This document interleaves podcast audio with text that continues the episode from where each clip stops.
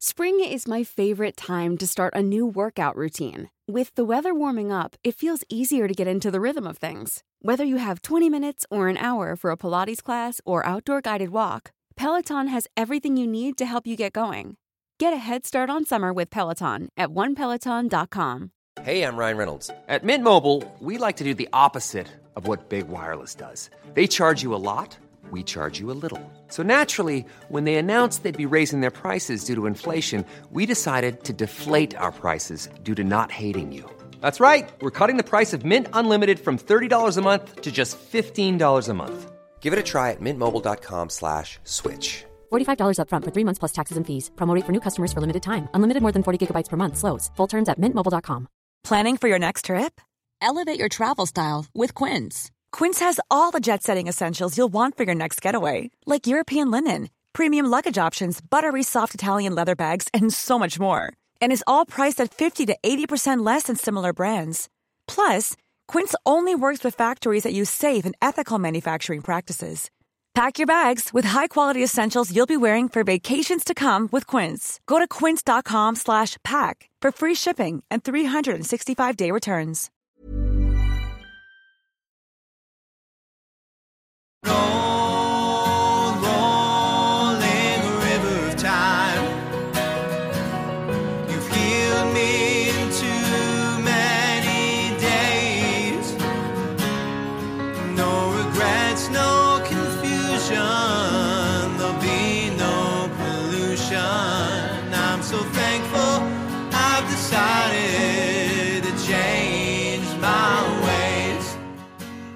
Welcome back to the Leaving Eden podcast. You know what day it is? No, I don't. It is like two weeks after Thanksgiving and like three weeks before Christmas. That's what day it is. I don't know what day this episode's coming out, and frankly, I don't really care about checking my calendar to look. I think it's December 5th. Is that what day it is? Okay. Pretty well, sure. if you're if you're listening to this on the 5th, I'm living in Philadelphia now and that's awesome or it's terrible. I haven't decided yet because I'm not there. Uh, my name is Gavriel Hakohen. I'm here. Who am I here with? Hi, I am cult survivor, cult expert, Sadie Carpenter. I'm glad you're calling yourself cult expert now. This that was like a conscious decision. Sadie messaged me one night and she says, "I'm gonna I'm gonna call myself cult expert now." And I'm like, you know what? I think you've earned that. I'm gonna start calling you cult expert too. Well, I, you know, I've spent over two years of my life now consistently dedicated on a daily basis to studying not just the cult that I was raised in, but other cults and cult mentality and what makes a group a cult. But before I started the podcast, I was studying this for many years. And you have 20 years of life experience of being in an cult. Yeah, and I think just what I realized is that I don't have to know everything to be an expert on many facets of cults. And also, I realized that if I were a mediocre white man, I would already be calling myself a cult expert. No shade to, Steve, to uh, Steven Hassan. He is actually very, very knowledgeable, but just uh, shade to mediocre men in general. Yeah, I mean, you'd be calling yourself a cult expert if you were a mediocre white man and you'd read a Wikipedia page.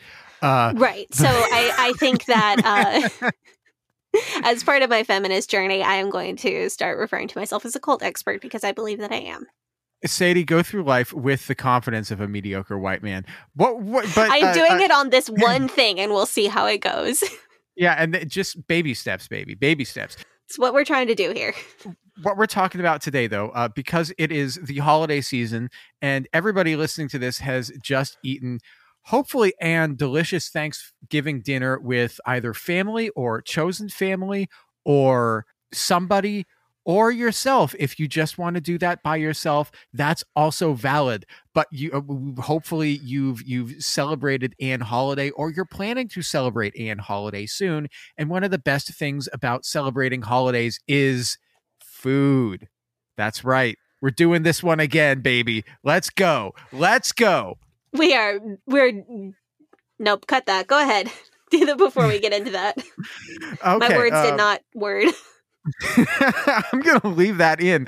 No, uh, but before we get into that, the Leaving Eden podcast is the podcast about my BFF and co host, cult expert Sadie Carpenter's life in and escape from the independent fundamental Baptist cult, the cult in which she was raised. We talk about this cult, we talk about other cults, we talk about religion, we talk about fundamentalism, we talk about the real and present threat that cults and cult ideologies pose to society as a whole. And it is our goal to promote freedom of mind, freedom of thought, and freedom of religion. So if you like our show, if you're a fan of our show, there's numerous things that you can do to support us. Number one, hit that subscribe button. So it will also recommend our show to other people who listen to the same shows that you do, which helps us get more listeners, which helps us a get the message out there and b uh, uh, uh, just just expand our community. Other thing you can do, you can join our Patreon. Where there will be an extended and uncensored and ad free version of today's episode that comes out one day early. So if you just can't wait till that Monday to get your fix in, you're just Jones and Jones and Jones and for that podcast injection, then you can join the Patreon and get it a day early. Anything I'm forgetting, Sadie? Um, I think that's it. Yeah, uh, we have a Facebook group. Uh, you Oh, can yes. join. It's called Eden Exodus. You have a subreddit you can join. It's also called Eden Exodus. Um, should is it time to to thank the the the, the patrons? Thank the patrons. El Patronus Let's thank our wonderful patrons. We have some awesome patrons. We have two. I gave it all to your patrons. They are Melissa Mosley and Kathleen Moncrief. Hell yeah! Thank you so much to Kathleen and Melissa. If I were in the same town as you, I would bake you an apple pie, either or both of you. And our Faith Promise Missions tier patrons. Your names are Alex Todd, Allison MacArthur, Anisha Patel, Brittany, Brooke Tully, Chrissa, Crystal Patterson, Dear Ethan Hansen the Musical, Eleanor Donahue, Elizabeth DeWorth, Emery Fairlosser, Hannah Ross, Hope Norum, Horton Here's a Shane. Oh man, that's a good one. I, I like that one. I Shane like is really one. clever. Yeah, yeah, yeah. I, I clever wordplay, and we are fans of wordplay on this show. So major kudos right there. Meg, aka I'm just here to send Sadie true crime podcast suggestions. Well, we see you, Meg. You are valid, uh, and so are your true crime podcast suggestions.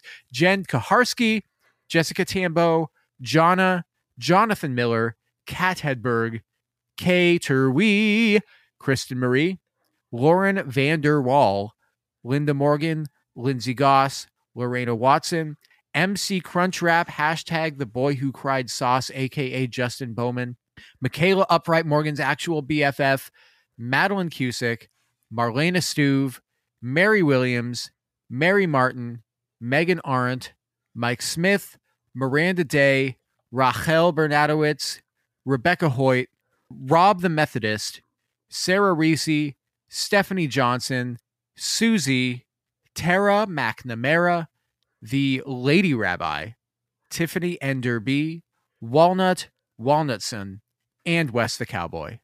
Thank you so much. Thank you so much to all of our Faith Promise missions, and I gave it all to your patrons, but also to all of the patrons who support us over on Patreon. We appreciate you so much. Yes, yes, yes, we truly do. Uh, we would be nowhere if not for you. You ready for that trigger warning? Yeah, hit that TW. So, in general, we talk about a lot of potentially triggering topics on this show, including but not limited to suicide and mental health, racism, misogyny, PTSD, PTSD symptoms, child abuse, mental, physical, and sexual abuse, and spiritual abuse, including guilt, shame, and fear.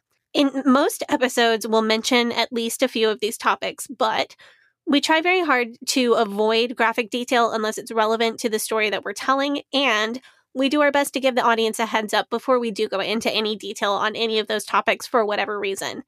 In this episode, we will be ta- we'll have a lot of lighthearted discussion about Baptist food and Baptist food culture, but we'll also will mention food shaming, body shaming, eating disorder type behavior, quote unquote healthy versus unhealthy food, and food insecurity growing up in the IFB. Is that everything? I think that's it. Okay, well, cool. Elephant in the room time. This isn't the first time we've discussed this topic. No, this is a this is our very first redo of an older episode. Yeah. Um. So, uh, the the first time we talked about this this topic, I'll tell you guys, I've been re I've been redoing those old episodes, and the food episode, I think it was episode five. It's just not very good, man. I thought it was hilarious when we recorded it. I thought it was the funniest we'd ever done. And then, I, like every time I've listened back to it since, I've just been like, God, this is not very good. Well, also, as I have mentioned on the podcast before, when we recorded that episode, I was in my first trimester of being pregnant with Chuck.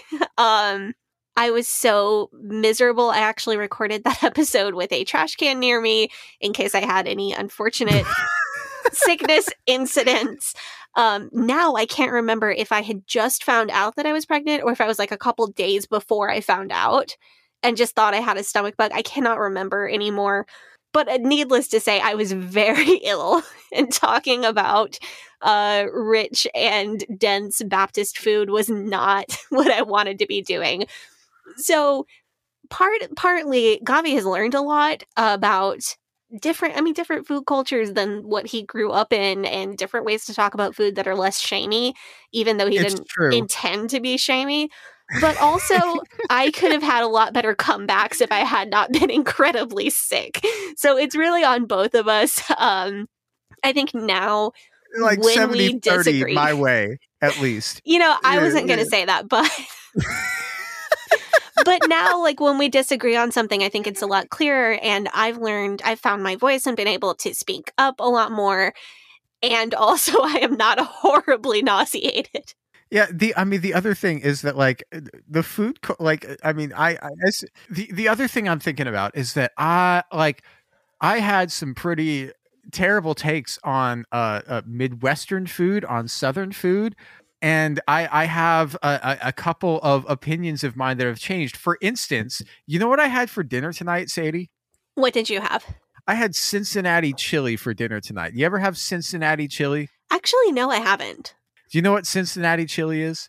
well i know that it's a red sauce but it's not a meat sauce and it's served over spaghetti Well, you can have it with a meat sauce. Uh, you can. I mean, traditionally, I think it's a meat sauce. I had it with beans, uh, so I don't know if it's technically uh, a, a, a Cincinnati chili. Uh, if if there are any purists out there from the Midwest, from Ohio, but it is basically chili served over spaghetti, uh, and it's fing delicious. So.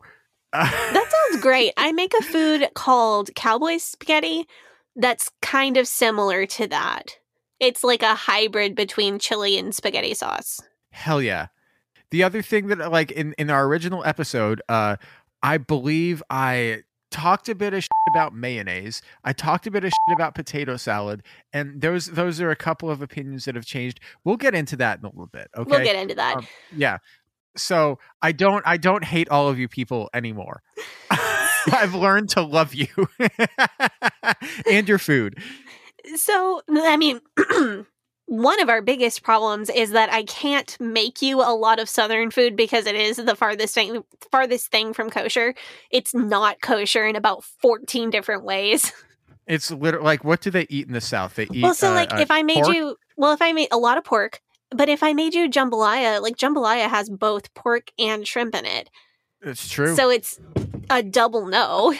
Double no.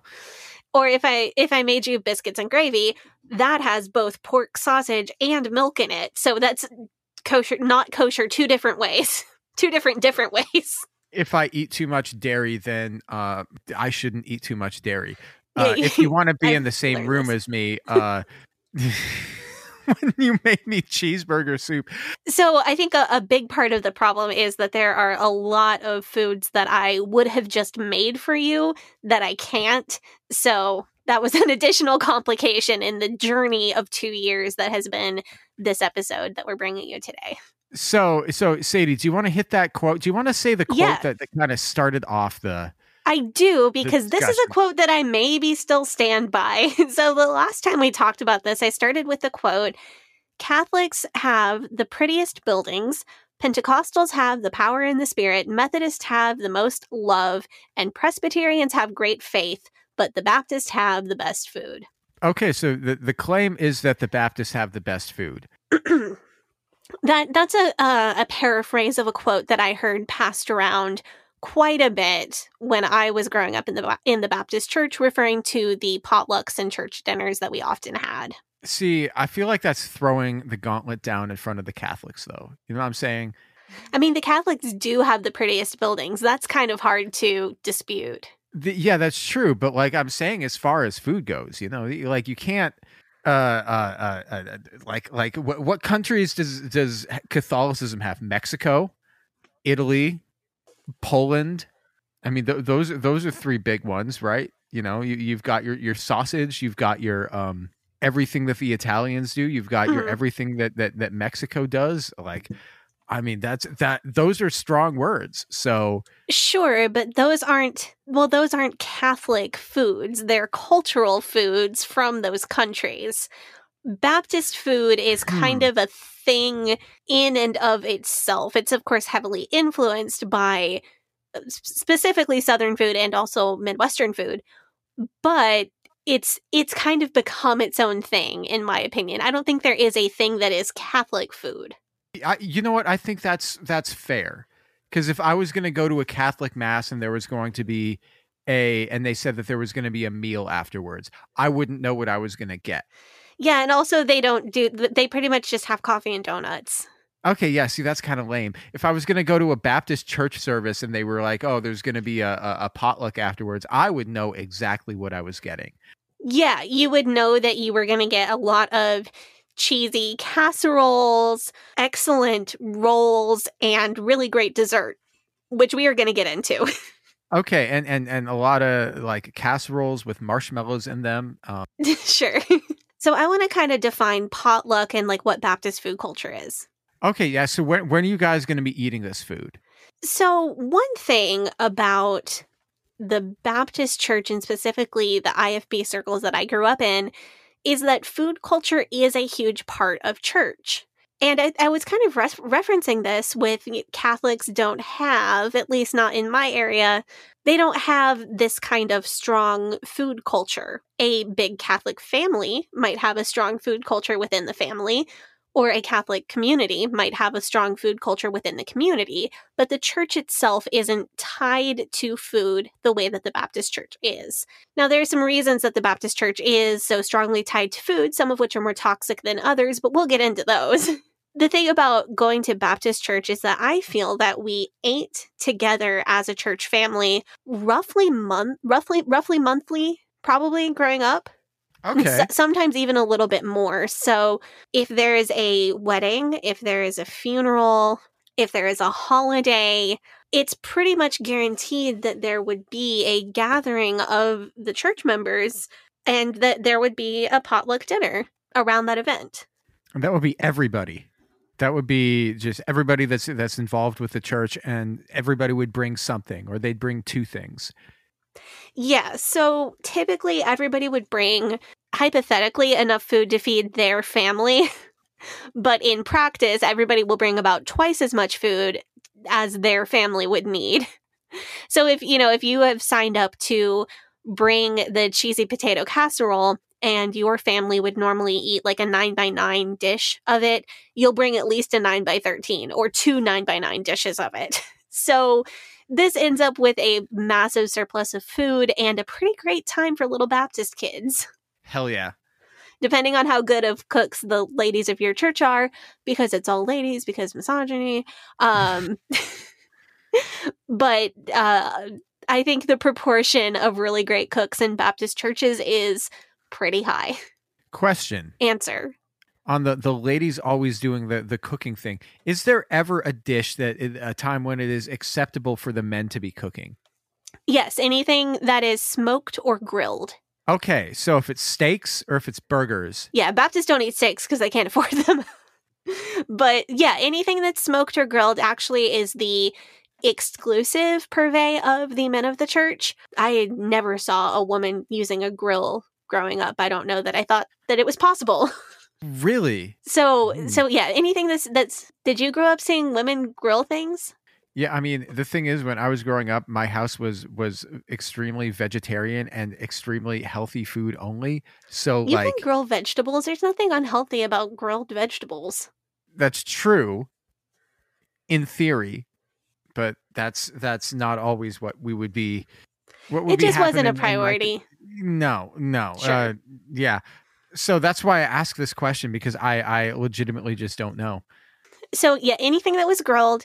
And then every once in a while, there would be some kind of event where men would cook.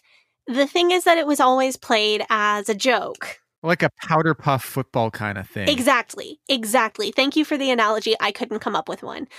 So maybe for the mother daughter banquet, the men would either cook or serve all of the food. I think typically maybe the wives cooked the food at home and then sent the husband to the church with it and said that they made it. um, but men would every once in a while, but it was always it was always played as a joke. Um, there was one man in my church growing up who did cook for just for his family, like cooked dinner, and it was seen as very suspect. Really? Yeah, he was like uh, uh, he was seen as as very rebellious. Um, he and his wife seemed to break a lot of gender roles because he talked about like respecting his wife and treating her as an equal, and he like cooked and cleaned at their house in a semi equal partnership kind of way. And I remember I felt like it was very suspect. And I think I was a kid, so I don't really know, but I think the people around me did as well. I mean, that's not even something that I would think about if I met somebody. I mean, my husband cooks at least, and we do 50 50, or he does a little bit more cooking. And until we had a baby and I became the primary caregiver for the baby, he did at least half of the housework as well when we both worked uh, full time jobs outside the house. And now I probably do a little bit more housework than he does just because that's what my schedule allows. But he still does significant, significant amounts of the cooking and the housework. Yeah. I but mean, you wouldn't think that's weird. No, I wouldn't think that's weird at all. That's normal. That's like, I mean, it's that's, normal and uh, a blessing, You figure out a balance. You know what what works for you guys. Um, right? We have a we have a great system, by the way. Um, he hates laundry and I hate dishes, so I do as much of the laundry as I can. He does as much of the dish dishes as he can. Works pretty well. Talk to me about these potlucks. Let's let's go back to the Potlucks, potluck. yeah. What what are we what are we expecting to um? What Sorry, am I I, was just being to- a husband guy on the podcast. hu- uh, uh, husband husband gal, not like the opposite of wife guy. Uh, yeah, or the the correlation of wife guy. So potluck dinners, they're a loaded they're a loaded topic because there is so much good about them and so much kind of hidden misogyny and patriarchy in the shadows that the crockpots leave on the table. So a lot of it would be usually one person or or several people would be assigned to bring dishes that are main course dishes like things that have meat in them and then everyone else would be asked to bring like a vegetable and a dessert. So a typical potluck spread in our church would take up tables that went all the way down the side of the fellowship hall. And our fellowship hall was a was a large room. It had it could comfortably seat about 80 people at tables, but we definitely packed closer to 150 people in there at like long lunchroom type tables. And the food would wrap all the way down one side of the room and about halfway across the back of the room. So conservatively 40 feet of food. It's a lot that of is food. a lot of food. Wow. the kind of things that you would see would be a lot of a lot of cheesy casseroles, a lot of meat and potatoes. Um, somebody would make delicious green beans swimming in bacon juice or bacon fat for sure. Um, lots of mashed potatoes and corn and that sort of thing. Uh, lots of bread. Uh, if it was a, a fancier occasion, somebody would make a roast. Sometimes there would be pasta dishes. Um, trying to think what else we had that I really liked. I remember eating a lot of scalloped potatoes, like cheesy potato casserole type things. Um, lots of cheese. you wouldn't have a good time here. No, I, I wouldn't. So I'm trying to think. Okay, what would like what would I be able to eat if I was uh, going through? Maybe I I'll skip the cheesy casseroles just for my my uh, my my Jewish stomach. Uh, but but what else do we have? there might be a roast in a crock pot with like carrots and onions and potatoes. Okay, That should be fine. Yeah, that I mean that sounds probably pretty good, man. I Oh, it'd be- actually, yeah, sure. But crock Yeah. pot roast is is fantastic. A slow cook. Mm, yeah. Oh yeah. I'm trying to think like what doesn't have either cheese or pork in it. Can okay, is tuna kosher? Yes, but I also don't like tuna Oh, I'm Um, sorry. personally. Yeah, it's it's not my taste. It, it's not. Do you guys do potato salad? Yes. Yeah. Oh yeah, absolutely. Okay. So last time we spoke on the topic, you had some feelings about potato salad. Have those changed at all? Uh, somewhat. Okay. Somewhat. So here's the thing: is that I had I've had some potato salad that I really did not like, um, in the past, Which is fine. So have I. which is fine because there's a million different ways to make potato salad. I've had some potato salads that were very heavily mayonnaise based, and Which is what I like. Yeah, see that's see that's what you would be expecting and that was not my favorite. There's two varieties that I've had that I thought were quite enjoyable. One of them was very heavily mustard based. So here's the thing I like a mustard based potato salad, and I like a vinegar based potato salad fine. The problem is, I don't like dill. And almost hmm. every mustard or vinegar based potato salad that I've had includes copious amounts of dill. And I really, really, really, it is one of the few foods that I cannot stand. So you're like for dill what uh, all those people are for like cilantro. Yes, Where they- exactly. The, the my problem with dill is that if it is in anything that I'm trying to eat, it completely eclipses the flavor of everything else in the dish, and all I can taste and smell for hours is dill. Do you like uh, sour pickles? Do Uh, you like dill pickles or, or no, no, I will not kiss my husband if he eats a pickle and doesn't brush his teeth. That's how much I hate dill. Damn, that's Yeah. I really, really dislike it. So dill and for for people who are starting my cult of personality, as we talked about a few weeks ago, uh no, dill and fennel are two of the very few like I there are not a lot of foods that I don't like based on taste alone. Uh, there are a few foods that I have texture issues with, but dill and fennel are about the only things I truly just hate the taste of. Interesting. Okay, that's good to know. Okay, well, the other potato salad that I had that I thought was really good was one where rather than using mayonnaise or vinegar or mustard, it used Thai peanut sauce. I would try that.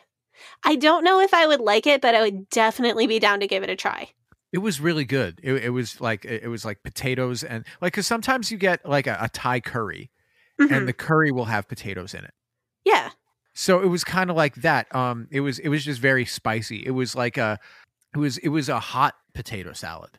Um, and not served hot like it was served cold, but it was hot as far as like Spicy. as like spicy. You know, it had like hot peppers in it and Thai peanut sauce. You And know, was- I'd give that a that try. was that was very enjoyable. I really enjoyed that. So, um, to all of those people who were uh, uh, uh, did not like the fact that I don't like potato salad, I, you know, I've come around on some varieties of potato salad, and I just wanted to get that out there.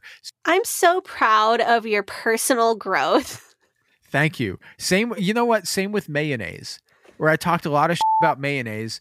You know what I think it was? I think that mayonnaise is just like the uh, the the the default way to make fun of white people. Yeah, You know what I'm saying? Mhm. Like if if you want to make fun of white people, what are you going to do? You're just going to say, "Oh, you guys eat a lot of mayonnaise." Cuz previously I had said that mayo was useless and that mustard accomplishes the purpose of uh, of sandwich lube. Um Well, that's that's what mayo is, right? It's sandwich it's sandwich lube. It's food lube. I'm so glad you did not say that the first time we recorded this episode. it would have been the end of the recording session. I would that would have been like the the worst, the most cursed faith promise missions edit.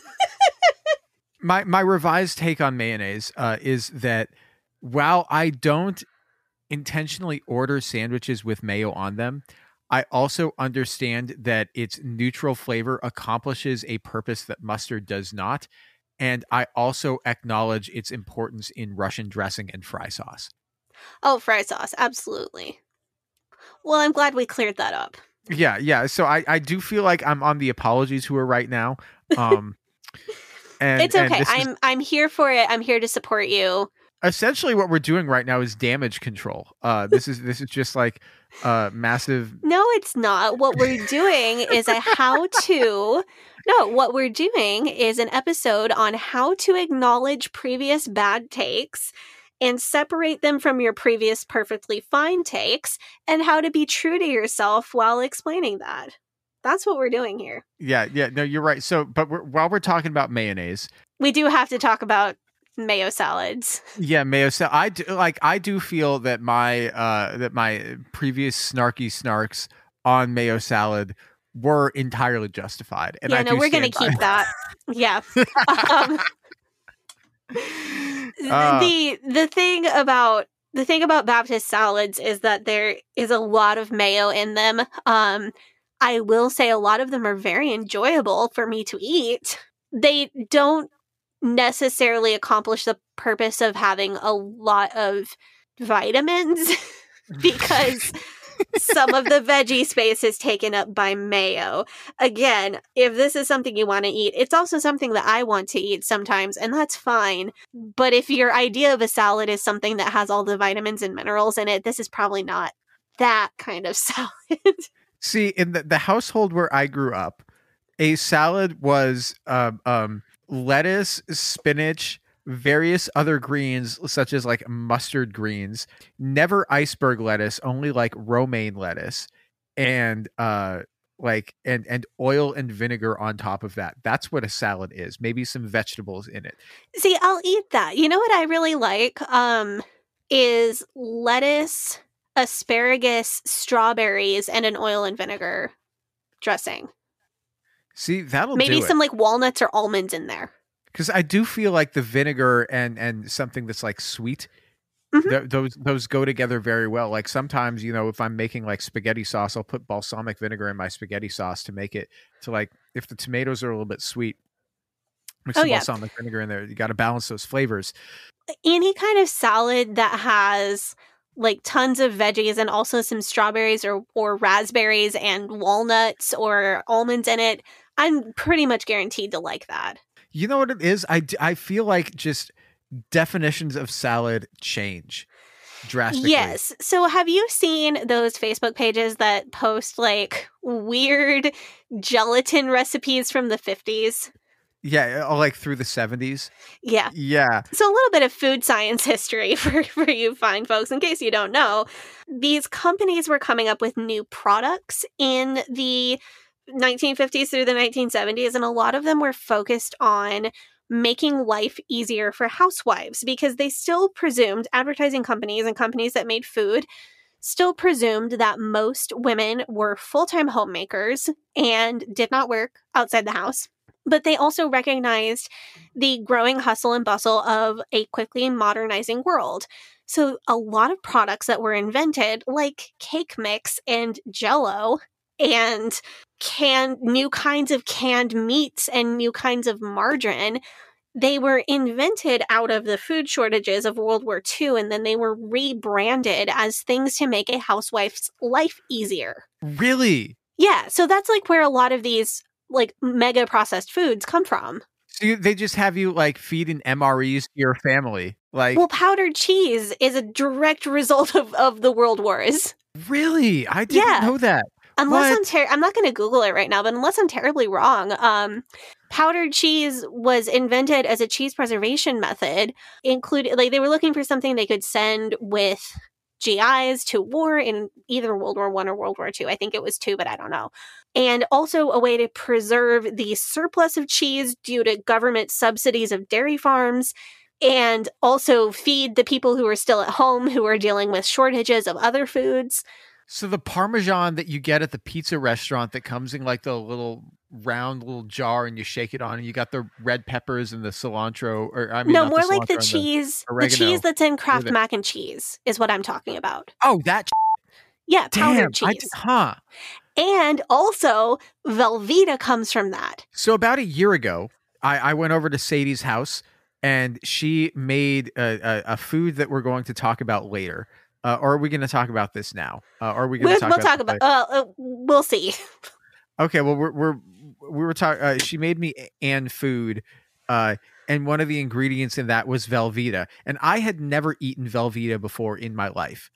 I'd I'd never eaten it, um, and that was like kind of shocking to her that I told her that. So I just made you eat a small piece of Velveeta by itself, Yeah. And as I recall, you did not think it was as gross as you thought it was going to be. It was a bizarre experience. It was truly a like cuz it doesn't taste like cheese, but it doesn't not taste like cheese. It's like cheese flavor, but like if you if, if it was like cheese flavor but with the texture of jello. But you, but now you know what it is. Does that make you feel a little bit better about it? Yes. Yes. No. I, I don't know. So uh, maybe we'll talk about the food that I made you. Let's talk about that down Can the road. repeat the question?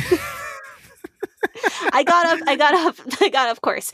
So we were talking about how processed foods, like the the invention of them, and companies had. So companies had all of these new fun foods, and Jello was a big one.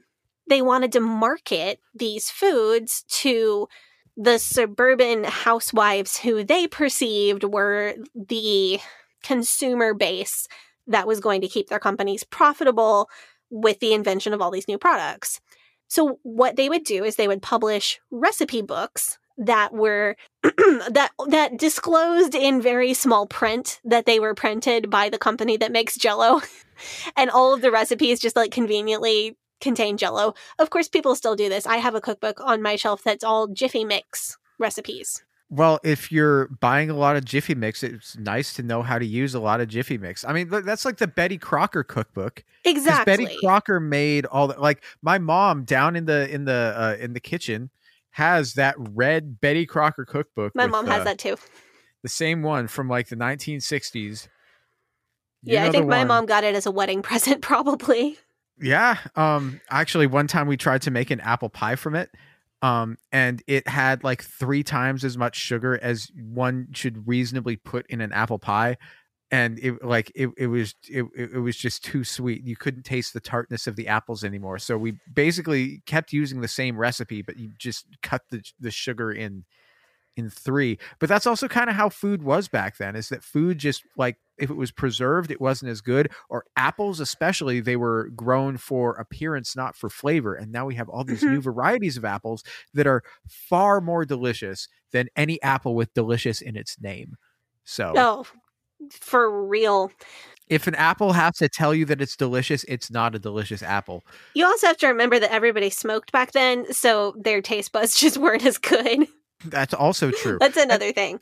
And the other thing is that they didn't have as good like food preservatives. So everything that was like canned was or or frozen was cooked before it was frozen. And so they Mhm. didn't have the the idea that if you were defrosting something and heating it up that was also part of the cooking process so if you had canned vegetables the canned vegetables were just going to be super slimy and super gross but Right. So food science has come a long way. What I what I was going to say though is if you've ever seen one of those Facebook pages that posts like weird vintage 50s and 70s recipes, you'd probably find some things like that at a Baptist potluck.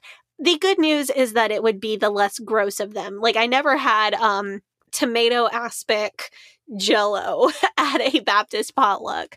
Uh, I have had some jello set foods like you would maybe see on those social media pages that you may or may not follow. I'm Um, curious but not How- like the gross ones, not like the bananas and hot dogs set in jello that I that lives in my head rent free. you do you follow the boys who can cook Instagram? Uh, I don't follow it, but I like look at it sometimes. Yeah, I I I I- follow that one. I send you stuff from that one from time to You time do. if it's truly gross. So the th- the thing to remember about these uh, fabled mayonnaise salads um, is that a lot of them are delicious and a lot of them are not. The can I talk about the thing the thing that I hate? okay, go for it.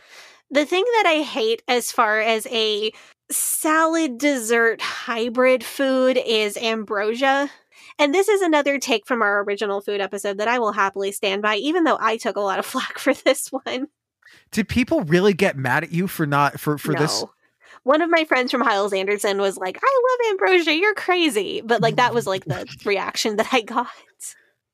So ambrosia um is a a fruit salad and it can be made a lot of different ways. My mom makes it with grapefruit, mandarin oranges, pineapples, peaches, and coconut, and it, that's fine. Other people make it with dairy, So it'll be like pineapple, mandarin orange, orange slices, mini marshmallows, and sometimes like sour cream, which is where I get off. Like the the Hmm. marshmallows and the sour cream, that is where I get off of that train permanently. That's that's a weird combination. I'm not gonna lie, it's a weird combination. So I'm looking at like the Alton Brown rep- recipe. It's half a cup heavy cream, a tablespoon of sugar, four ounces of sour cream, six ounces of mini marshmallows, six, three cups, three cups of mini marshmallows, uh, orange slices, pineapple, coconut pecans, and cherries. I just I can't with the sour cream and the mini marshmallows. The mini marshmallows like disintegrate in the acid from the fruit, and it kind of makes this fluffy goop and I can't. I'm sorry to ambrosia lovers. I cannot. It's the texture. I can't do it. It's just like it, I mean, it's it feels like it's uh. I mean, you've had trifle, right? You've had a trifle. Sure, I've made them. Trifle is is like a a, a delicious dessert. This feels like a, a, a an abhorrent abomination that that is like a, a descendant of like a distant cousin of trifle. It's my problem. It's the mini marshmallows that people use, like the flavored ones that are like some of them are orange flavored and some of them are lime flavored, and like I can't. I can't. It turns into a multicolored rainbow fluffy goop with like the acids from the fruit and mm, I just don't understand why sour cream has to come into this. It feels like that's that's a, a strange ingredient to have in a in a fruit salad, but that's yeah so anyway that's that is a um that is a dish that might appear on the main food table or also might appear over on the dessert table and i am not touching it regardless of where it is placed. So uh what should, what should we talk about dessert before we go to break? Hell yeah, because I feel like y'all uh, like did the shit out of dessert. Like yeah so baptist dessert is where i really it's like sinking into a deep armchair. It's my comfort zone and i do not care how much sugar or carbs is in a thing. It is just going to be delicious. So you know like a standard length did you eat at folding tables at your school or did you have those like picnic table type lunch tables uh we had the ones that I mean they folded, but they like folded up and then they would slide off to the edge of like the gym because we would eat in the gym. right Um and then like folding chairs uh no, they they would they would have like benches on Mm. there. It would be like benches that were that were like the table and the bench would be one piece. Um, and then the the the bench would fold onto the top of the table, and then the table would fold in half up and be like on the side of the wall. Sure, yeah, I've seen those. Yeah, you know what I'm talking about. So what we had for church dinners was um standard size folding tables. Also, like a beer pong table. Sure. I think. I've never played beer pong, sadly. You've never played beer. Po- okay, well, we gotta fix that. No, I just gotta- like that the opportunity has never presented itself. So, um, we we would do like I was saying at the top of the episode, we would have tables all the way down one side wall of the fellowship hall, and you would go down that that side that table and you would try to take a little bit of everything for reasons that we're going to talk about in the back half of this episode. And you would get to the dessert table. You were fully expected to have a completely separate plate for dessert. And for a church dinner that was serving between 50 and 100 people, there would easily be 20 different desserts. wow. The desserts, my dude. You, I mean, you could just like skip dinner and just load up entirely on desserts, and you would still only be able to have half of them. Sure, yes. Uh, the older Holy f- ladies in my church were amazing bakers and had endless dessert recipes. Uh, and I still bake their recipes. Like there are recipes that I got in church growing up that I still bake uh, happily. Like what? So um, I got my my snickerdoodle cookie recipe came from an older lady in my church. Oh hell yeah! I Yeah. bet it slaps. I bet it Yeah. slaps. And then from there, I found a snickerdoodle cake recipe, and snickerdoodle cake is amazing. oh, f- hell yeah! so at back at the Baptist potlucks, um, I will. I'm going to try to put together like a dessert table in my mind, like what you would see. So we would typically have two complete folding tables full of dessert. So let's see, you would have a chocolate cake, some kind of different cake like carrot cake or red velvet cake. Uh, you would have a pound cake or angel food cake or both. You would have maybe some of those those lemon shortbread bars. Oh hell yeah, Like yeah. those would probably make an appearance. God, I'm remembering the the lemon the the lemon uh, uh, uh, bars that you made like a year ago and gave to me, and I ate them all in one day. Well, I Oh, found a I found a dairy free recipe for those, so I'm going to try it in the future from when we're recording and in the past of when this is published. When you come over for dinner before you. oh leave. my god, that would be truly legendary. It's still got eggs, but it's dairy free, so it should be good. hell yeah. So those lemon bars. Also, have you ever had Blondie bars? It's like brownies, but not chocolatey. Oh yeah, yeah, yeah. I know what you're. Th- yeah, mm, where, So- where it's like butterscotch. Yeah. Or, yeah. So you might have those, you might have some brownies, you might have some fudge, multiple different types of cookies, and then you get into like the more creative types of desserts. One of the ones that I remember having at church is chocolate lasagna. go on. So my memory is a bit fuzzy, like probably because I was incredibly hopped up on sugar, but a, And a very and caffeine because church dinners are when kids can sneak coffee. But R.I.P. to your parents. they gave me the coffee. They're the ones who encourage this.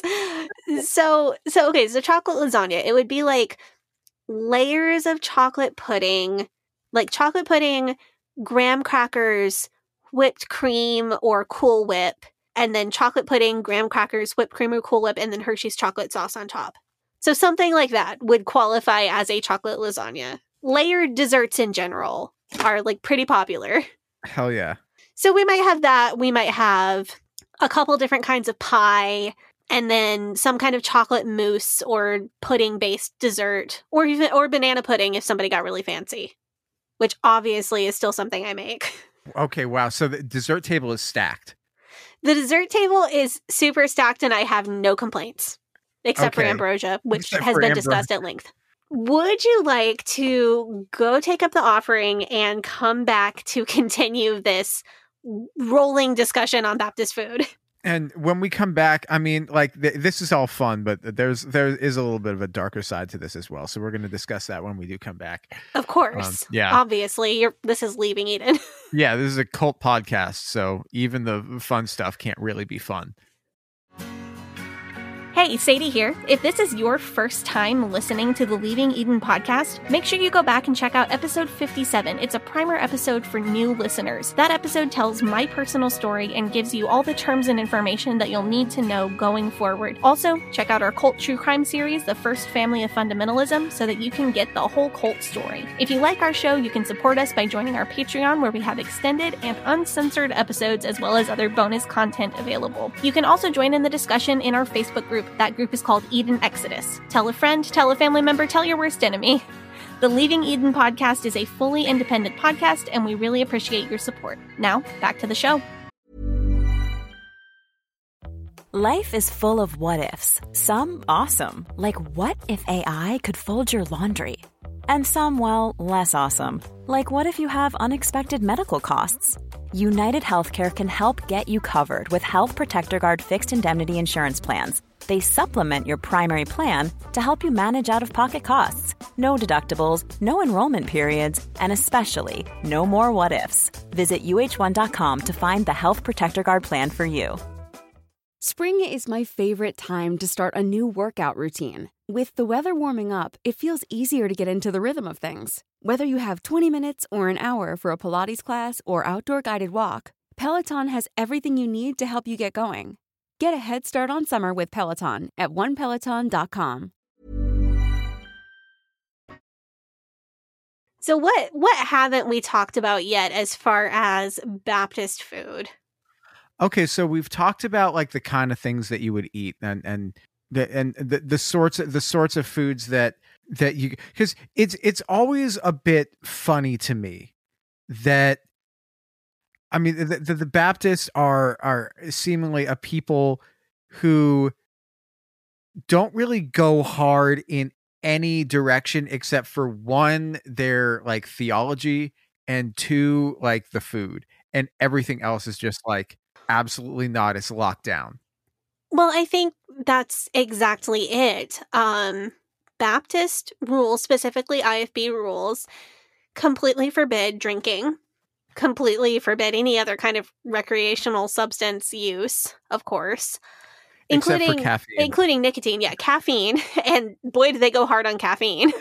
Ooh. wow. um, they you you can't have extramarital sex of any kind, and not only that, you can't have any kind of physical contact with a person of the quote unquote opposite gender who is not your spouse. You can't go to movies. You can't drive fast cars unless you're Jack Schaap. You can't own a boat. And you can't like you're you can't consume any kind of explicit material, ethically sourced or not, although people do Josh Duggar.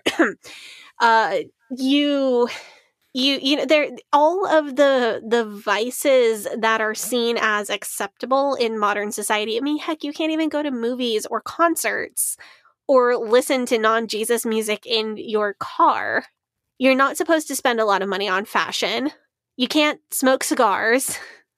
There your your list of vices and simple pleasures that people enjoy like my de-stress activity is typically watching Bachelor. And of course that's banned by the IFB for like 14 reasons. So the, your your list of things that can bring you simple pleasure in life and be a de-stressing activity, whether they're vices or not, you can't gamble. Yeah, these these things are banned. And what's left is food. So of course you're not going to eat like this every day. This is like special occasion food that we're talking about. Yes, but special occasions come often. And I think a big part of that is is because it's the only outlet. I know there's a lot of discourse Hmm. about IFB pastors who are heavier people.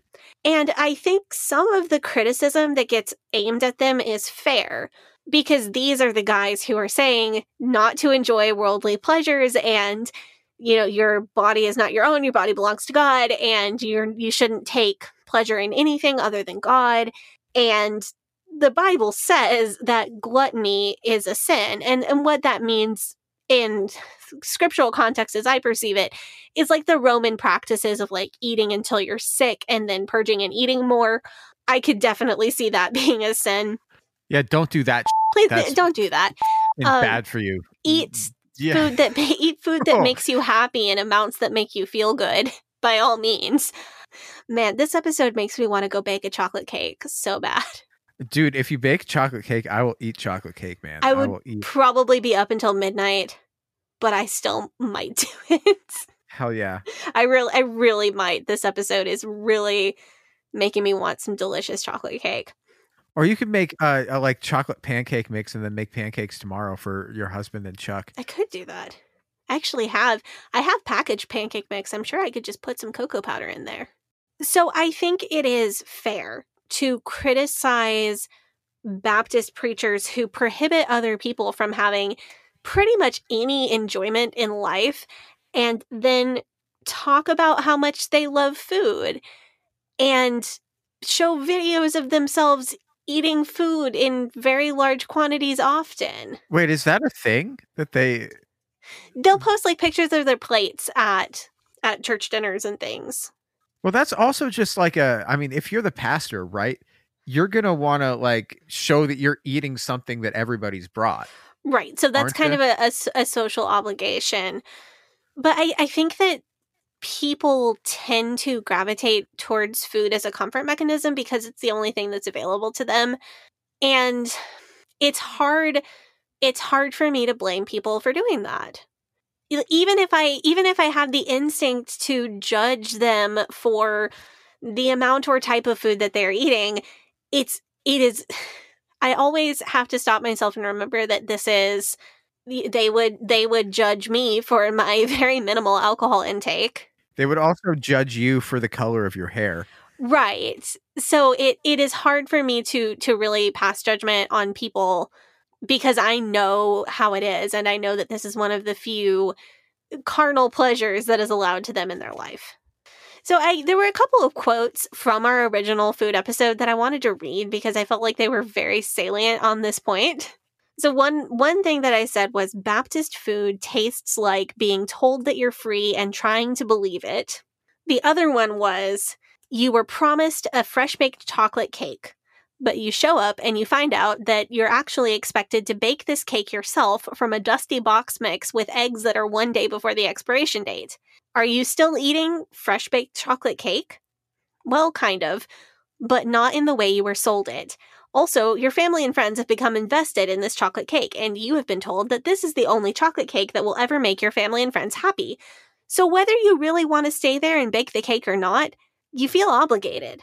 You could just walk away, the door isn't locked, but there's suddenly a lot of pressure on you and this cake. And then in the end, you eat the entire cake to shove down the feelings of shame about not making your friends and family a better chocolate cake. That's really sad. That's really. That's I, I feel the pain that you you put into those words. That's really how I. I that's the food analogy that I would use for the IFB life. And I wanted to read that because I felt like that was maybe the beginning of Sadie's extended analogy corner on this podcast. Which is a great corner. It's one of my favorite corners. It's almost as good as Sadie triggers herself again. Sadie triggers herself. Well, in Sadie triggers herself. She's part of the furniture. She's eating the furniture. No, that's not right. no, it's my child and my cat. Yeah. Oh man, I'm sorry. But that I felt like that was um a, maybe a really good analogy for the emptiness of IFB life. And I think it's it's very natural for humans to seek out things that comfort them. And everybody does it. I know there are plenty of people who don't engage in any kind of substance use for many different reasons. I know there are people who don't watch trash TV for num- a number of reasons. But I think that everybody has their thing. I think that everybody has their comfort thing. What's mine? Yours?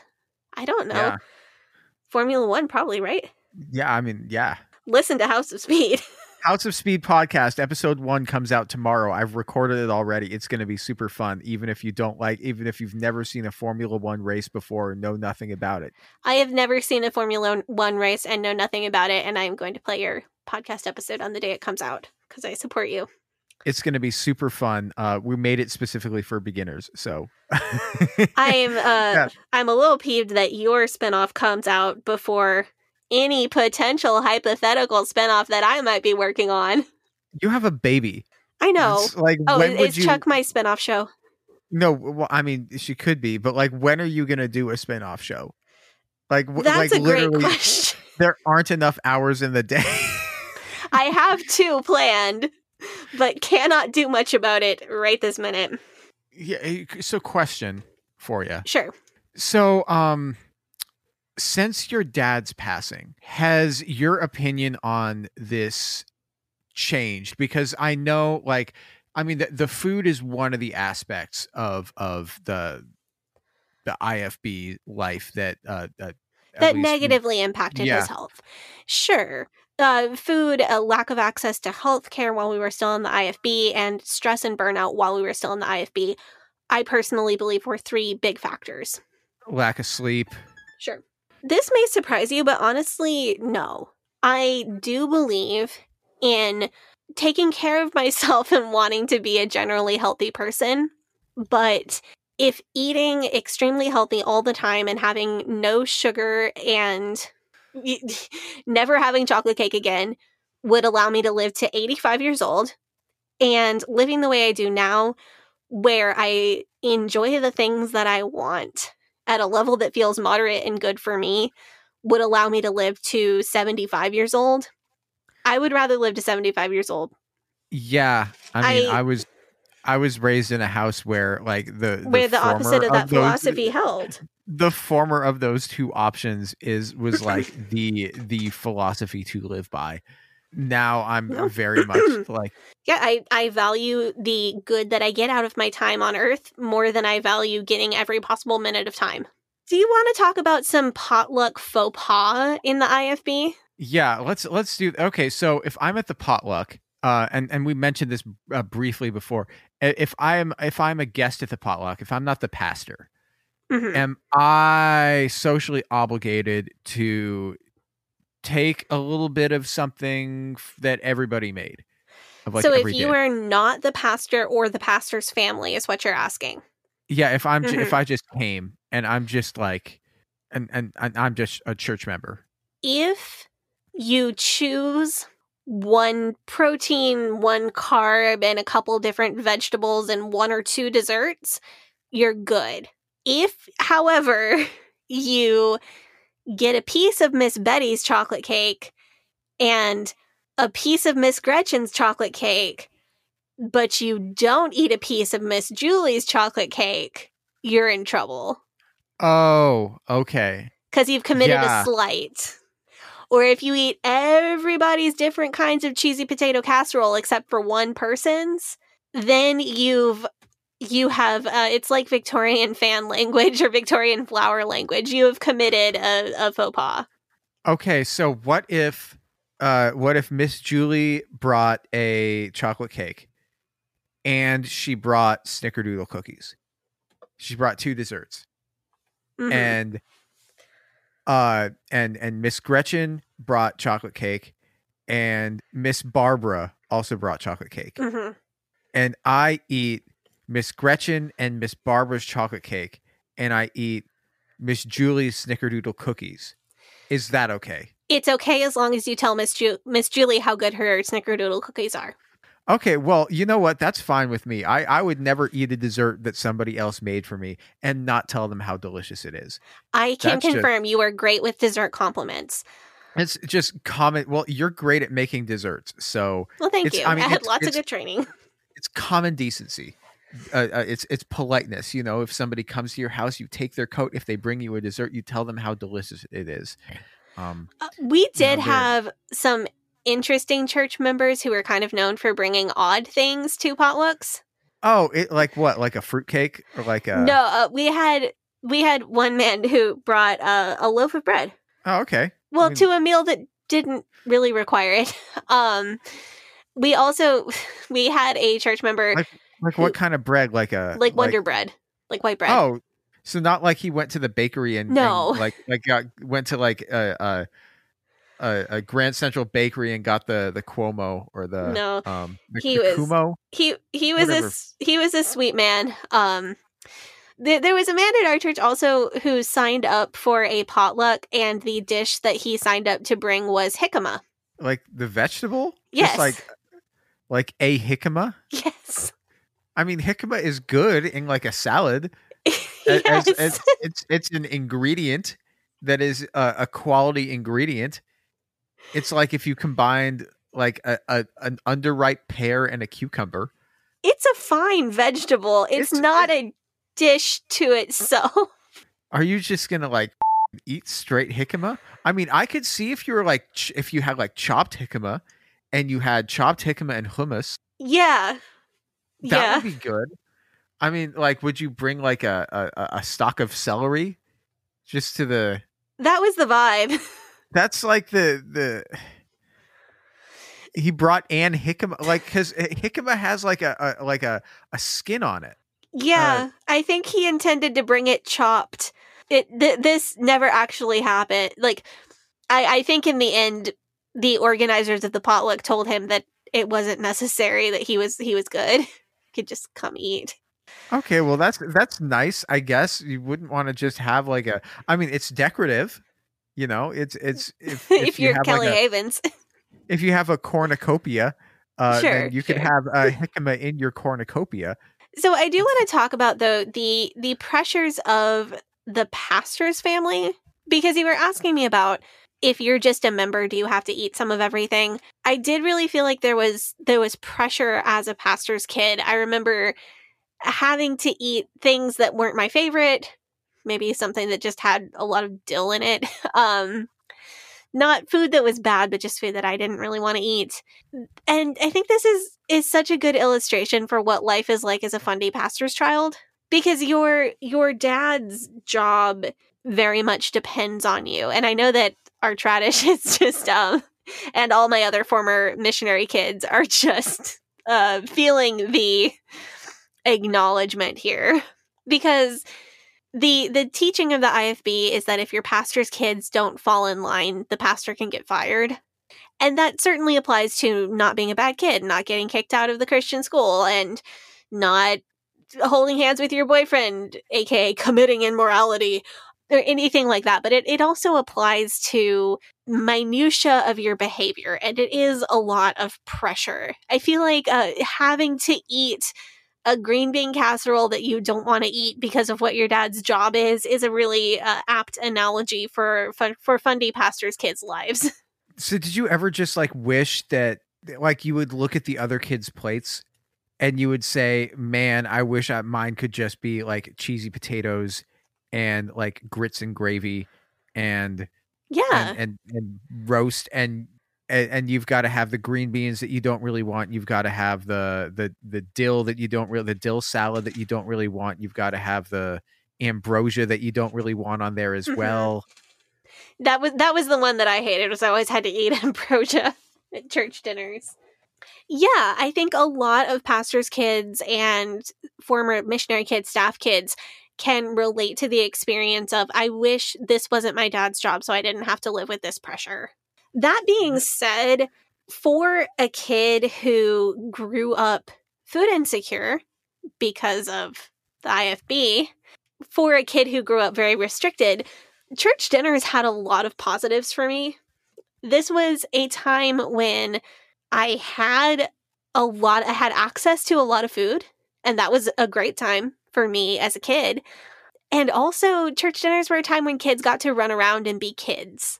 So these were a, a chance for adults to, trigger warning for a word usage, but what the IFB calls fellowship, which means sitting around and talking about things that aren't gossip or things that aren't gossip or things that are gossip but are very heavily coded so they don't sound like gossip. like, you know, you might need to like well, say a prayer for Mrs. Stevens. Uh, I noticed that she's looking all pale again. She might be expecting a new blessing. that kind of thing. Oh, okay. But while the adults were doing that, the kids were sneaking coffee from the kitchen, drinking the leftover grape juice from communion, and generally wreaking havoc on the rest of the church building. so there are a lot of really good memories tied into church dinners growing up. And that is really nice though. That like I'm I'm glad that you have those nice memories associated with it, especially because you if you mix cheese and potatoes, like you, you can't go wrong, can you? Like that's Not really. not like but that that brings me to something else I wanted to so like when you had me uh, uh try Velveeta, there's a couple things that you made for me that day, and these are both uh dishes that I think are iconic that that we have to discuss. okay, um, okay, fine. We can do it. So the first one that I I wanted to bring up was tater tot casserole. Right? Um Yes. This is a this is Duggar food. this is Duggar food. So you made a tater tot casserole. Um and I tried it and what I this my distinct memory is one of of salt. Of uh, Okay, so the problem with the tater tot casserole that I made you is that I had to make it kosher, right? So I couldn't have both meat and cheese in the same dish. So what I chose to do was use plant-based meat substitute and real cheese. That was my mistake. I should have used real beef and vegan cheese. Okay, you think that would have been better. Yeah, because the the plant-based meat is super salty. Right. Okay, that's that so makes that's so where I went wrong. Okay. See, that that was that was a thing, but the the other thing that I wanted to that I was thinking about with that is that a lot of the uh, uh, uh this food in particular was interesting to me because a lot of the ingredients in it are all they're all like shelf stable ingredients, right? Mhm. Like you've got your tater tots, which which are like a, a pre-made ingredient, um, and you can just like heat those up, or, or you can um, cook those in the oven. Um, you've got what cream of mushroom soup, right? Right. As as an ingredient because i you know i never i never grew up eating cream of mushroom soup i didn't really know about it but apparently it's not really a soup that you eat as a soup it's a soup that you use as an ingredient for right. Usually casseroles or sometimes other soups. yeah and, and so there's the cream of mushroom soup and then there's the, the cheese. The cheese is also shelf stable or, or if you're using velveeta which i assume that a lot of people do that's also shelf stable. And if you're using meat i guess you have to get the meat as an ingredient but you could also use like sausage. Mhm. um, so those are all like pre-made ingredients that go into this food and i think that's interesting. So I think this comes from two different sensibilities that highly affect the IFB, maybe three. So the first thing is that it needs to be inexpensive because this is a church that not only encourages you to have lots of children, but also encourages you to give lots of money to the church. So that necessarily leaves many families who are bought into this kind of theology living where money is tight, if not below the poverty line. So these are, and also the church uh, soft forbids, it's not a hard forbids, but soft forbids food stamps because that's the social gospel, that's taking money from the government, and that's bad. and that's catholic Right. So, uh, see the fundamentals episode. that's such a wild thing that they were they're anti social safety net because that was what the catholics for that's so well, and we also talked about the FLDS who encourage their members to take advantage of all government programs and then funnel that back through the church. Any benefits that they received back through the church. yeah i mean i guess at least they're not corrupt like that which is nice but Yeah. so the food so number 1 I think the food needs to be inexpensive. There are actual classes at Hyles Anderson where part of the curriculum, of course, classes only for women, where part of the curriculum is how to save money on groceries because it's just expected that you will be living under some amount of food insecurity. Okay, but also I feel like they should just have a class like that in public schools where they teach you how to shop for groceries effectively. Like when you go out on your own. That's not that's not a crazy class to have. That's a extremely reasonable class to have at a at, at sh- my yeah, my issue is more with the the marriage and motherhood degree in general, as I've discussed. Yeah, yeah. But the um, Let the boys take that one too, except that's sus like that guy in the first half of the episode. men can't take that at Hyles Anderson. That's what I'm saying. Let the let the oh, boys let take it. them Yeah, let the right, boys right. That would be less sexist for sure. Uh, I think the other thing that we have to consider when we're considering the IFB's heavy use of like making processed foods into other foods is the convenience factor because we're talking about people who the the the women and AFAB people um are all but mandated to be stay-at-home mothers and they're all but mandated to have the maximum number of children that they can possibly handle or more. So you're you're talking about someone who is on a very limited budget raising lots of kids with very little help from their partner, it makes sense that foods that are easy to prepare are going to be a big thing. You've also got heavy amounts of parentification. So you're looking for foods that a 12 year old can feasibly make by themselves, whoever the, however old your oldest AFAB child is. So I think all of those things go into this idea that a lot of typically IFB foods are like processed foods that are made into other foods. There are reasons that make sense for that. So I did want to recommend the subreddit while while we're here, a good resource if you are looking to learn how to meal plan. There's a subreddit called Eat Cheap and Healthy. And some of the people on there go uh way too far for me like people who will m- meal prep for an entire week and then eat the same meal for 5 or 6 days in a row i do not want to do that so i do not I got I you know what I shouldn't do? I shouldn't share that with my dad because that'll like but there there are some really good concepts on there Yeah. um obviously it's Reddit, so anybody can say anything. So take it with a grain of salt. But if you if you're looking to learn how to meal plan in a way that saves money and still get good nutrition, that's not a bad place to start. You know. So you wanted to talk about a couple more fundy dishes. The next one is one called uh, uh, cheeseburger soup, and cheeseburger soup uh, is yet another one of the dishes that you made for me. Um, Again, And- I think it was the I think I just picked the wrong brand of meat of plant-based meat stuff. I think I think you would have liked it if I had done something different with that. maybe I don't know. I just I it, it just wasn't it wasn't for me. I think um Maybe it was just the the Velveeta texture that threw you off. it wasn't I you know for me it, it wasn't just eh, Sadie. Do you want to describe the food to people or, Yeah, so- dis- cheeseburger soup is if you've had like Iowa potato soup, it's not that different from that. Potatoes, carrots, celery, onions, cooked in a chicken broth uh, or a veggie broth, and then ground beef typically added to that.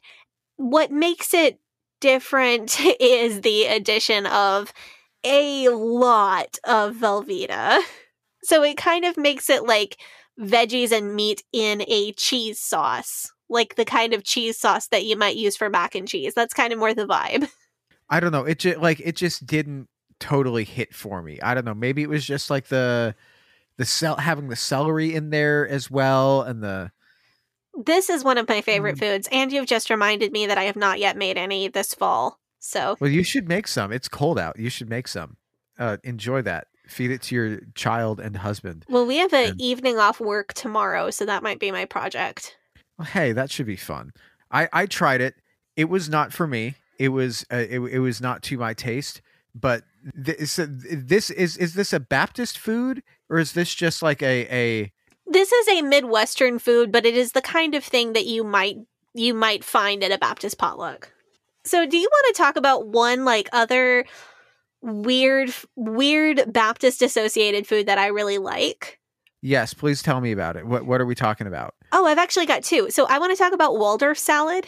Okay, what's Waldorf salad? Uh, you explained this to me before, and I can't remember what it was. Waldorf salad, it's a fruit and nut salad. So, it's like apples, celery, grapes, walnuts, and mayo. That sounds all right. It's Like pretty how good. much mayo? How It's pretty good. It's like it's like a sweet and tangy kind of food.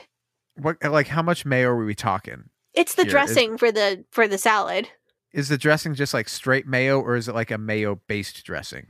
It's mayo. It's all of these things mixed in mayo, like like mayo based potato salad is all of the ingredients mixed up into mayo. The other the other uh, Baptist associated food that I am a really big fan of is pimento cheese sandwiches. Actually, hold that up. doesn't sound uh, p- so. Pimento che- pimento cheese is the. I don't think I've ever had pimento cheese. I am going to take a quick break and text my mom and ask if she will make me some the next time I see her. Please do that. That's so you're gonna see her like I'm going to see her in real time uh, about a week from now, in the time that people are hearing this about a week ago. Okay, I have sent the text. so those are those are some foods that are kind of Baptist associated that I do still really love.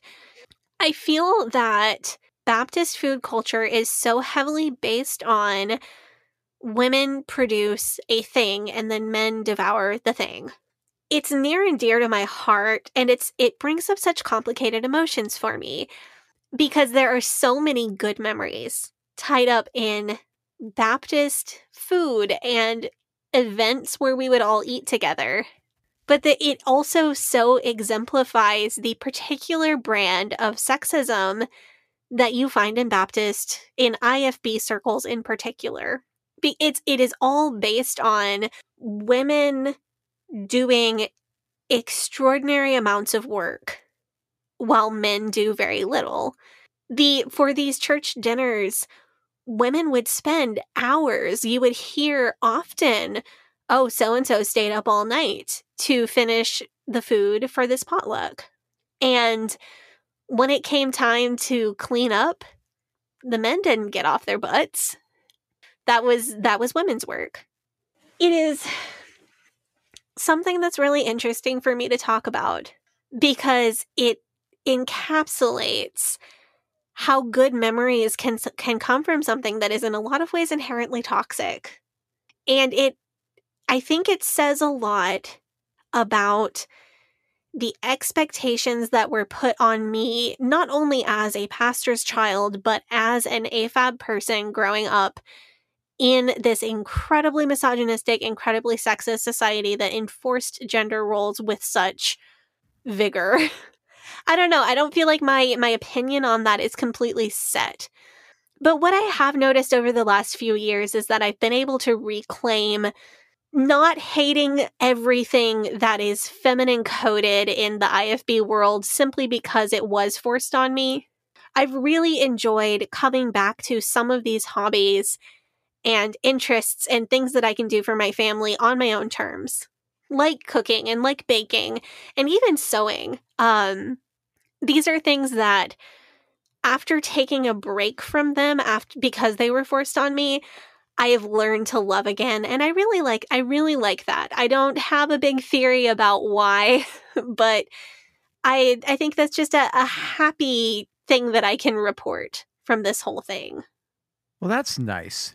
That's I mean that's that's good to hear and I think that's really insightful. Um do you want to maybe like tell one more funny food story and then we can wrap this episode up? Oh, I know what you want to talk about. You want to talk about mayonnaise cake. I want to talk about mayonnaise cake. Okay, this is a story okay. from the, from the first time we did from the first episode that we did.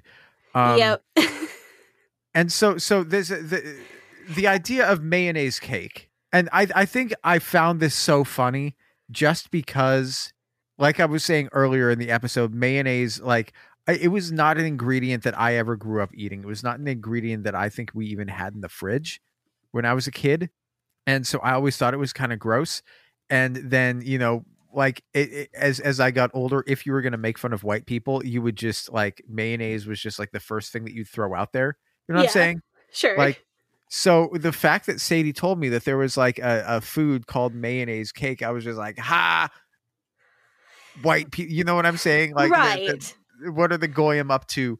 Uh and Much worse things than mayonnaise cake, let me tell you, bud. Uh, these days, oh, oy vey, oy. Right? Um, but like now that I think about it, what what is what is mayonnaise? Mayonnaise is egg yolk. It's like vinegar and like oil, right? yeah, and all of those are things that you can feasibly put into a cake. Those are all already cake ingredients. Right. Is egg, vinegar, and oil. Those are those are all So it sounds a little it sounds a little nutty, but when you think about it for a minute, it makes sense. I mean, it's like if you were making tacos and you use like a a, a spice mix that already existed. Like you were saying, oh, I'm gonna, I need to season my chicken. Oh, what am I gonna see? I'm gonna use tahini to season the chicken. You're not like, oh, Instead of making your own mix. Sure. Yeah, So I'll tell you the mayonnaise cake story, and then I have um I have I think what'll what'll wrap this whole thing up nicely. Hold on. So this story is in honor of my dad because this was one of his favorite stories to tell. love your dad. Yeah. So I when we lived in Iowa before my dad took the pastor job in Illinois, he was an assistant pastor in Iowa. One of the things that he did was run the bus ministry. So I often of course as the person who ran the bus ministry, he had his own bus route. And I would often ride the bus with him. So I would get up at ungodly early hours on a Sunday morning, put on my little church dress, my little white ruffled socks, and go with him to pick up the bus and then drive out to Des Moines, pick up the bus children, and bring them back to the church. There was an older woman who rode the bus to church who lived in a trailer park in Des Moines, which I have a head canon that some of the guys from Slipknot came from. Don't mess up my head canon. Because we, you know, all the guys from Slipknot grew up in trailer parks in Des Moines. So my personal belief is that like I've walked past Corey Taylor at some point in my life, and I don't want anybody to disabuse me of this belief because I like it and it doesn't hurt anybody. So there was an older woman from one of these trailer parks that rode the bus to church with us, and she kept bringing up her famous recipe for mayonnaise cake. Uh, so it it you know it makes sense. It sounds a little weird, but she keeps saying she wants to bring mayonnaise cake on the church bus for all the kids. Oh, that's sweet of her. It is. It's kind. So one Sunday she shows up with a sheet cake, and it it is her favorite. It's her famous mayonnaise cake. She's cutting slices. I'm sitting like near the back of the bus. She's up at the front of the bus with my dad, and she's cutting slices and handing them out to kids. And I go up to get a slice of the mayonnaise cake, and my dad is like, No, you can't have any cake. And I was really upset because I like Really? cake. I wanted some mayonnaise cake. When was your dad ever telling you you can't have cake? Well, That's like there was a reason. so this lady had brought one knife and paper, uh, uh, many paper plates to serve this cake to all the kids on the bus.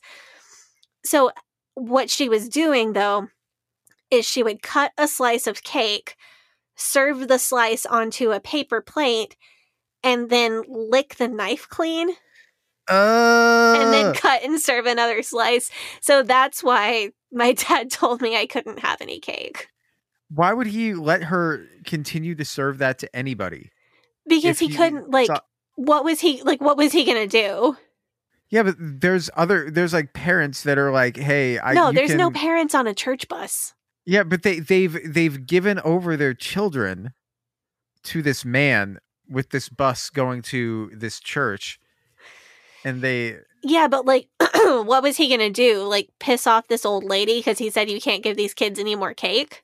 I guess I- And also man. all the kid make all the kids mad who are like standing in line to get cake? yeah, but are the kids seeing her like lick the knife? Or yeah, she, they, they don't care. I guess kids are kind of gross. I don't know, have man. you read That- any have you ever read any of Corey Taylor's interviews about how he came up? Like how he No. grew up? I, I I I was never like nu metal wasn't my thing. I wasn't really into Slipknot. If if you Google what Corey Taylor's upbringing was like, a lot of these kids probably had something similar and weren't too concerned about a little knife licking. I did have mayonnaise cake later in life. I did think it was fine. I thought sour cream would have also been a fine addition to the cake. But that's my that's my mayonnaise cake story. That's that's really funny. That is. mm. So I was wondering if we could do something maybe a little different. Uh, can I end this episode with a Bible verse? Are you sure this is what, how you want to end this episode of the show? What what kind of ep- what kind of show are we? Is this is, is this uh are, are we on I think it's relevant. are we on RFP now, Sadie? Yes, we signed the statement of faith, and we we signed RFP state. Uh, you know what we're gonna and do? And we now hate gay people and have extremely specific views about plenary. What is it? Plenary atonement versus ransom atonement. no, you know what? Um, you know what we're gonna do. We're gonna start calling a lot of people heretics. what what I'm planning on doing is uh, uh now no I'm not actually going to do, do this um uh, in in the in the the question for joining the Facebook group I'm going to ask will you join will you sign on to our statement of faith uh And that's how we killed the Uh, yeah. Facebook group. we are not in fact going to make members of our Facebook group sign on to our statement of faith That's And- correct. no I'm not going to put that as one of the entrance Do you questions think it's disappointing to people that I actually don't care about atonement? Do you do you ever wonder? So atonement is this it's a huge thing that that a lot of the Theo bros are kind of fighting over right now. Uh, they Ah. all believe that Jesus paid for our sins when he died on the cross, but there it, it is how. Did God kill Jesus to satisfy his own anger against humanity and now his anger is satisfied and he doesn't have to take it out on us anymore? Or did Jesus and the devil have an MMA match for the souls of humanity and Jesus won? Or did Jesus' blood pay the debt of our sins? And if so, to whom was the debt owed? Was the debt owed to God or was the debt owed to Satan? Anyway, that's the big thing that, that a lot of people are, are really getting up in arms about right now. And I feel I feel like I'm gonna disappoint Mm. people if I tell them that I actually don't care. like this is I believe in sin and redemption. I believe in like there was an offense and now that offense can be forgiven, but I actually don't care how it happened. my concept of sin and my concept of redemption is entirely different from the con- from the way that Christians see it and the way that Christians believe it. So all of this stuff is it's all Greek Completely. to me. Yeah. Get it? It's all Greek. Hebrew, Greek, and Aramaic. Yeah, it's it's Hebrew- Foreshadowing. Yeah, that's what we're talking about next week. No, uh, that's that's kind of that's kind of my opinion. I, I I I can't be bothered. It's like if Sadie, uh, it- it's like Sadie talking to me about Bachelor fan theories. Um, yeah. and I'm just like, I've never seen The Bachelor. I don't know who you're talking about. I don't know what the the fantasy suite is. I don't know what the um what any of this stuff is. So I Um, I actually do though. Uh, I am not turning into a Theo bro, but I actually do want to end this one on a Bible verse, and I'll give you. Oh, really? Yeah, I really do. and I'll give you this disclaimer though. If this works for you in a religious sense, great. If this works for you in a non-religious, like good advice sense, great. If this doesn't work for you, that's fine. Um, Which Bible translation are you using, Sadie? I'm using the KJV because it's my default. Because it's like what if I have a verse memorized, it's in KJV. Are you speaking out publicly against the Vulgate of Saint Jerome? That's next week, Gavi. Sa- Sadie and I have spent all of today writing uh, uh, and researching about different Bible translations and why the fundamentalists have to, like why it's like so important for them. Why to be King James. version. Uh, join us next Yeah. week where I info dump on you about way more than you ever would need to know about Saint Jerome. yeah, hit me with this Bible verse, Sadie. So this is uh this is Psalms 104 verses 14 and 15. He causeth the grass to grow for the cattle and herb for the service of man, that he may bring f- forth food out of the earth, and wine that maketh glad the heart of man, and oil to make his face to shine, and bread which strength which strengtheneth man's heart. And there's another verse I don't know the reference, but I have the verse memorized. Every good gift and every perfect gift is from a is from above. And I would uh, when I read those verses, I think that God made things for us to enjoy. And if we make the wheat and eggs and cocoa beans that God gave us to enjoy into chocolate cake, all the better. I'm with you there. I, I like that. I think that God wants us to enjoy things. Thank you for tuning into this uh, episode of the podcast. As you, hopefully by now, you have finished your Thanksgiving leftovers and you are uh, uh, planning out what your holiday meals are going to be for uh, this holiday season. Um, join us again on Thursday when you will get to hear uh, the remastered version of part two of the first family of fundamentalism series. You last week you heard about Jackety Jack Hyles, uh, real bad dude. This week you're gonna get to hear about Jackety Jack Part Two, the Deuce, um, also doing bad things again, um, as he does in the year of 1989. So tune in on Thursday when you get to hear the the new remastered, remixed Taylor's version of that, uh, and that should be fun. Um, anything else we have coming up? Oh, Sadie's. Uh, I I realized uh, this week when I put the episode out that I forgot to chop this out of the episode. Sadie promoted a concert that her husband's band was playing, and that concert is now canceled. Yeah, So- by the venue. It wasn't his fault. But I am going to let you know when the next show. Go ahead and follow Red Hoof on Instagram if you're into metal music uh, and supporting cool local bands. Uh, and if when they have a show that I'm going to be able to attend, I'll let you know when it is because I would love to see fans of our show supporting his band as well. It's a good band, man. They they rock. They Um, do. And I was yeah. on their um I was I did a lot of work on their album. So if you stream or download their album, you can hear me playing piano and singing and doing some vo- voiceover work. And if you can't get, if you just can't get enough of the Gavi, um, tune in tomorrow to hear me and my friend Milana talk about Formula One racing. Uh, if you've never watched Formula One racing before and you know nothing about the sport, Like me? Yeah, like oh, just like Sadie, we're making a podcast specifically for you guys, for specifically for people who have either never watched F1 before or only watched the Netflix series and are trying to figure out what like what like what to do now that the season's over. Um what to do and and and and, and how to get into that. So we want to just get everyone up to speed. But that show is called House of Speed podcast. You can check that out. First episode drops tomorrow, December 6th. I'm Um, so excited for you. I cannot wait to check it out. Yeah, I think you'll really like it. I think you'll you'll like hearing my friend Milana go because it's it's I I play a different role on this show as I do on that one. Like I on on this show, I'm not the I have the facts guy.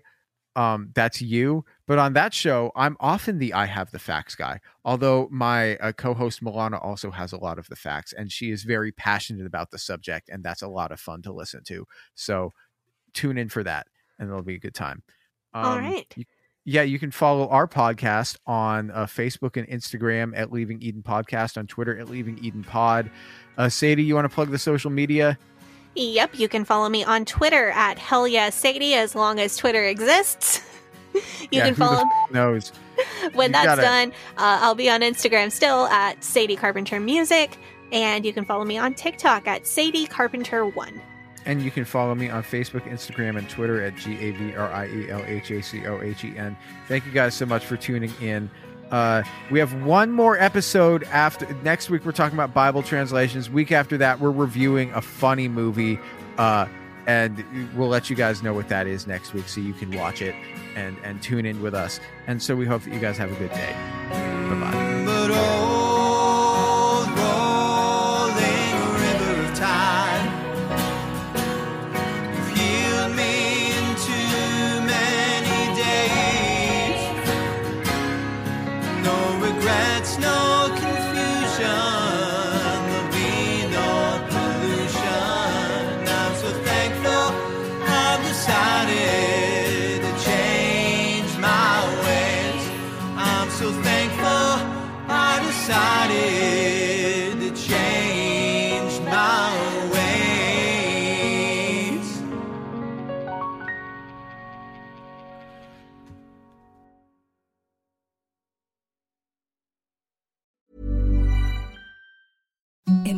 The softest sheets you've ever felt. Now imagine them getting even softer over time. That's what you'll feel with Boll and Branch's organic cotton sheets. In a recent customer survey, 96% replied that Bowl and Branch sheets get softer with every wash. Start getting your best night's sleep in these sheets that get softer and softer for years to come. Try their sheets with a 30-night guarantee. Plus, get 15% off your first order at bollandbranch.com. Code BUTTERY. Exclusions apply. See site for details.